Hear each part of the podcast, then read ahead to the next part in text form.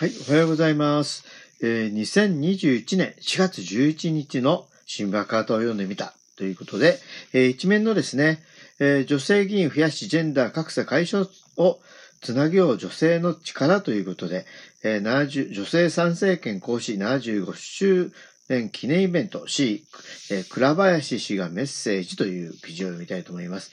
女性議員を増やし、ジェンダー格差解消を日本の女性が初めてえ衆議院選挙でで投票し、参政権を行使した1946年4月10日から75年を記念したトークフェスが10日、オンラインで開かれました。議会の男女比同数を目指すパリテキャンペーン実行委員会と、ウィメンズアクションネットワーク WANN の主共催、各政党の国会、地方議員、様々な分野で活動する女性たちがトークセッションを繰り広げ、日本共産党 C 和夫委員長、倉林明子副委員長がビデオメッセージを寄せました。市委員長は次期衆院、選の党比率、党比率、比例候補のうち54%が女性だと紹介し、意思決定の場で女性の比率を高めるのが大切。私たちも引き上げる努力をしたいと表明。コロナ危機のもと、困窮する女性の支援、雇用のジェンダー差別えー根絶、選択的夫婦別姓や同性婚、えー実現、刑法の性暴力規定改正など山積みする問題の解決へ多くの人と手を携え、ご一緒に実現の扉をこじ開けたいと述べました。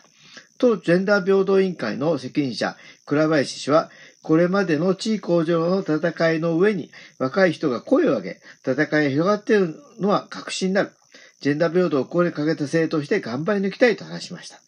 女性議員をどう増やすかをテーマとした討論には、えー、木田義子、えー参院議員が参加、女性候補を多く擁立し、活動を支える政党努力、多様な意見を排除する小選挙区制の廃止などを課題に挙げました。パリテキャンペーンが次期衆院選で女性候補を増やすよう各党に働きかける活動に携わった町田彩香さんは、なぜ共産党が50%もっと、最も目標が高いのかと聞くと、えーえー法律、各えー候補者、えー男女均等法に書いてあることこことを実行したと言われたのが印象に残ったと話し、各党に努力を促しました。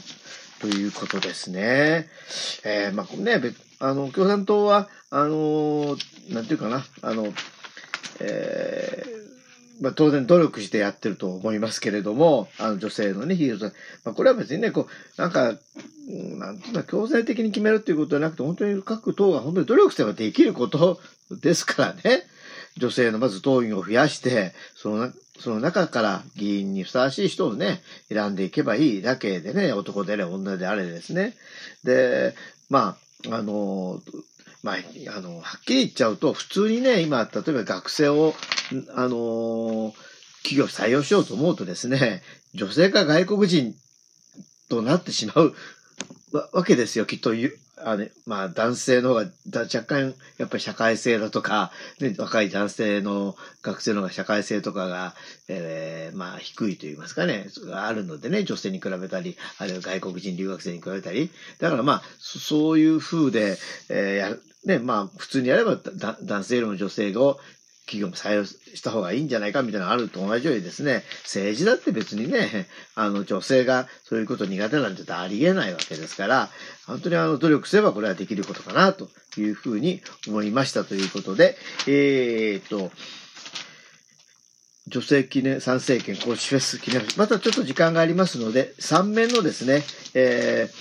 えーメッセージ読んでみたいと思います。女性参政権行使75年記念フェス、日本共産党の C 和夫委員長と倉林明子ジェンダー平等委員会責任者が10日に行われた女性参政権行使75周年記念オンライントークフェスに送ったメッセージは以下の通りです。市委員長のメッセージ。女性参政権75周年にあたり、長年にわたって女性差別の撤廃、ジェンダー平等のために頑張ってこられた方々に心から連帯のメッセージを送ります。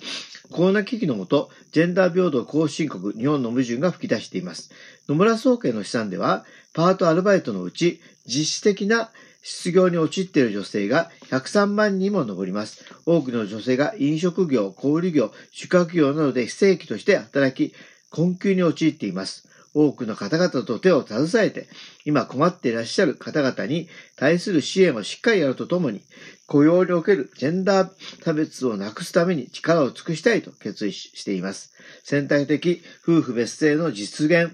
同性婚を可能する法整備、そして性暴力を根絶るための法、刑法改正に待ったなしです。皆さんと一緒に実現へ扉をこじ開けていきたいと決意しています。ジェンダー平等を作る上でも皆さんが求めているように意思決定の場での女性の比率を高めることが大切であることは論を待ちません。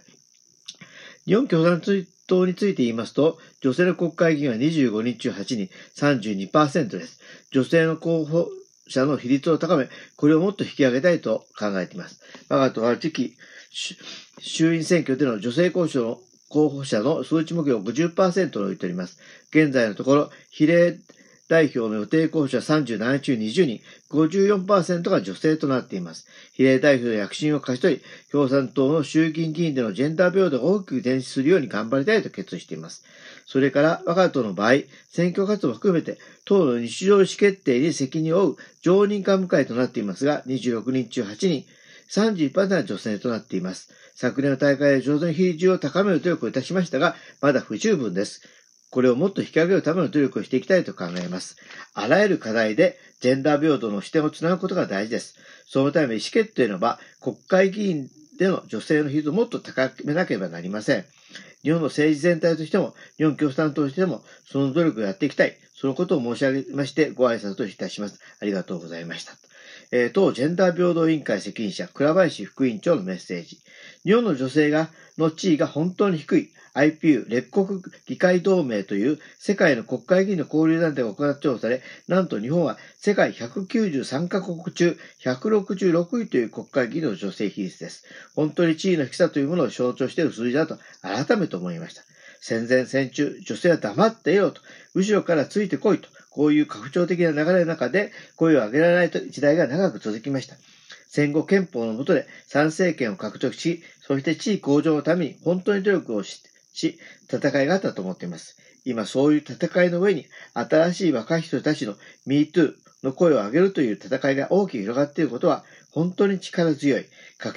確信にしていることです。来たるべき総選挙は、新しい政治分野における男女共同参加校のもとで戦われます。政党の本気度が問われるのが、今度の総選挙になると思います。ジェンダー平等を前に進めるために、公領に掲げた政党として、候補者をしっかりえー、考えて頑張り抜きます。共に頑張りましょう。ありがとうございます。ということで、えー、市委員長と倉林副委員長の、えー、女性参政権高知75年記念フェスへのメッセージでした。ということで、ここまでお聞きいただきありがとうございます。